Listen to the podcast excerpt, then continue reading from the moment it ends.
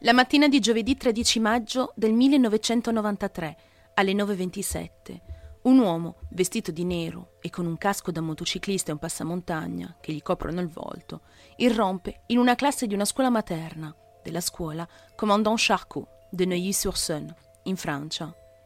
In quel preciso momento, ventuno bambini, di età compresa tra i tre e i quattro anni, sono presenti nella classe, occupati nella preparazione di collane di pasta di sale per la festa della mamma.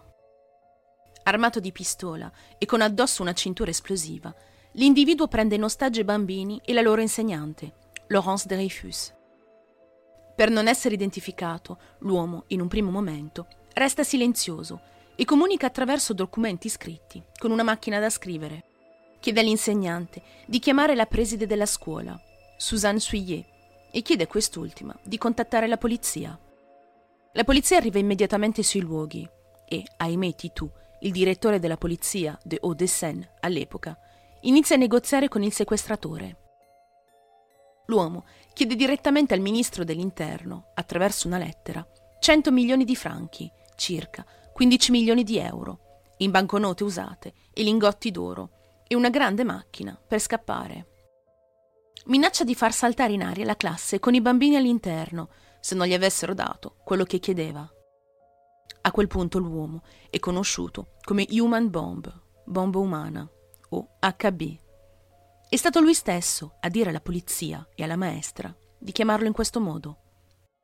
Gli investigatori cercano di identificare il sequestratore, senza riuscirci. Molti giornalisti, dopo aver saputo della vicenda, accorrono davanti alla scuola verso le dieci e trenta del mattino. In tutte le televisioni francesi non si parla d'altro. La presa di ostaggi diventa un evento nazionale. Il RAID, un'unità di élite francese, arriva sulla scena alle dieci e quarantacinque. Louis Bayon, il leader del RAID, e il suo negoziatore Michel Marie riescono a convincere Human Bomb nelle prime ore del pomeriggio a liberare cinque bambini. Nicolas Sarkozy, all'epoca sindaco di Neuilly-sur-Seine, interviene alle tre del pomeriggio. Da quel momento tutte le trattative verranno fatte con Nicolas Sarkozy. A poco a poco altri bambini vengono rilasciati.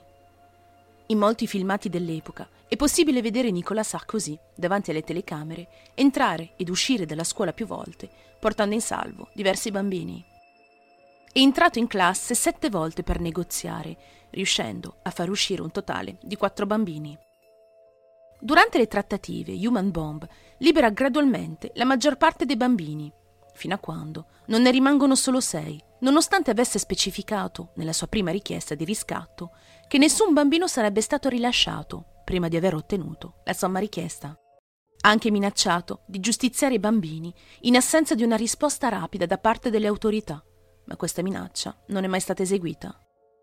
Le autorità decidono di chiamare un medico per motivi di salute e psicologici, per visitare i bambini, ma soprattutto per ispezionare i luoghi.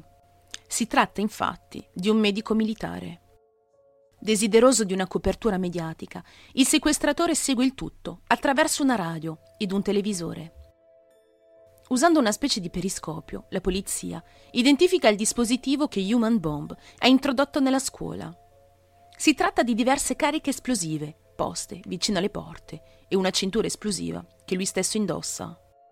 Dopo quasi due giorni passati sotto pressione e senza dormire, Human Bomb mostra i primi segni di stanchezza. Il RAID decide quindi di intervenire, approfittando di questa situazione. Prevedono di far entrare i militari del RAID nella stanza, mentre il sequestratore dorme, pronti a neutralizzarlo se l'uomo si fosse svegliato, nel mentre i colleghi si sarebbero occupati di evacuare gli ostaggi fuori dalla stanza. Per assicurarsi che l'uomo dorma profondamente, in quel momento, gli uomini del RAID versano regolarmente un sonnifero nel caffè portato giornalmente al sequestratore. Il dottore è a conoscenza di questo piano.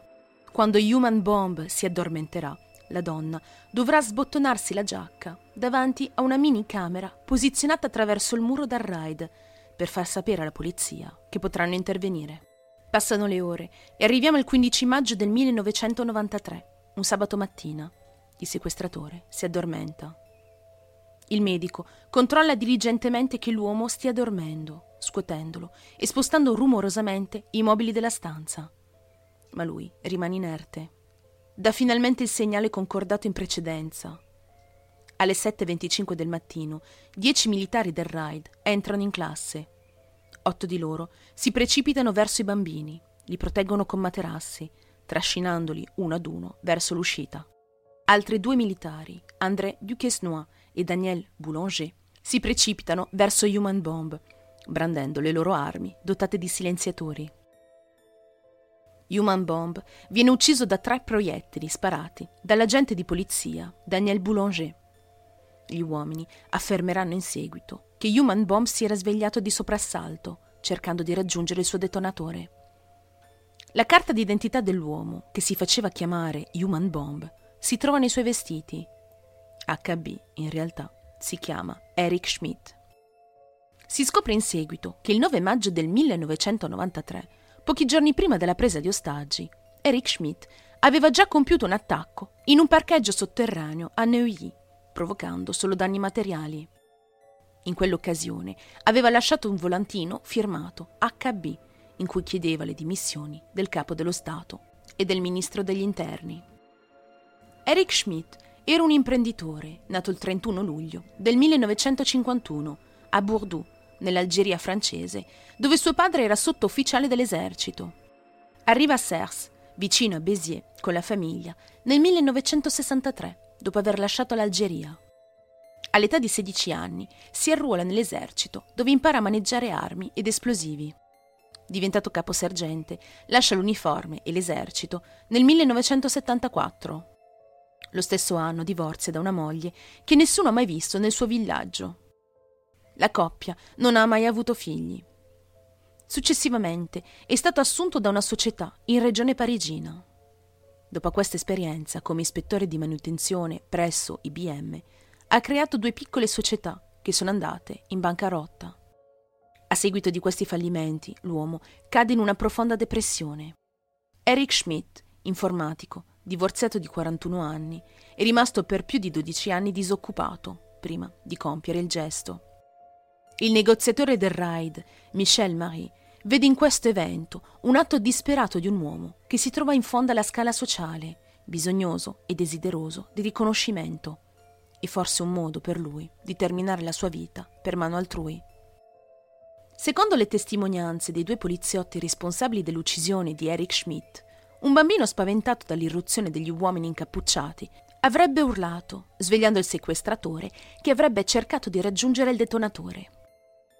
L'agente di polizia, Daniel Boulanger, spara per primo un proiettile. Questo è sufficiente a neutralizzare Eric Schmidt, ma, per sicurezza, altri due proiettili, double tap, con una tecnica specifica dei servizi del RAID, vengono sparati. Gli argomenti a sostegno di un'esecuzione premeditata sono numerosi, ma questo non verrà mai provato.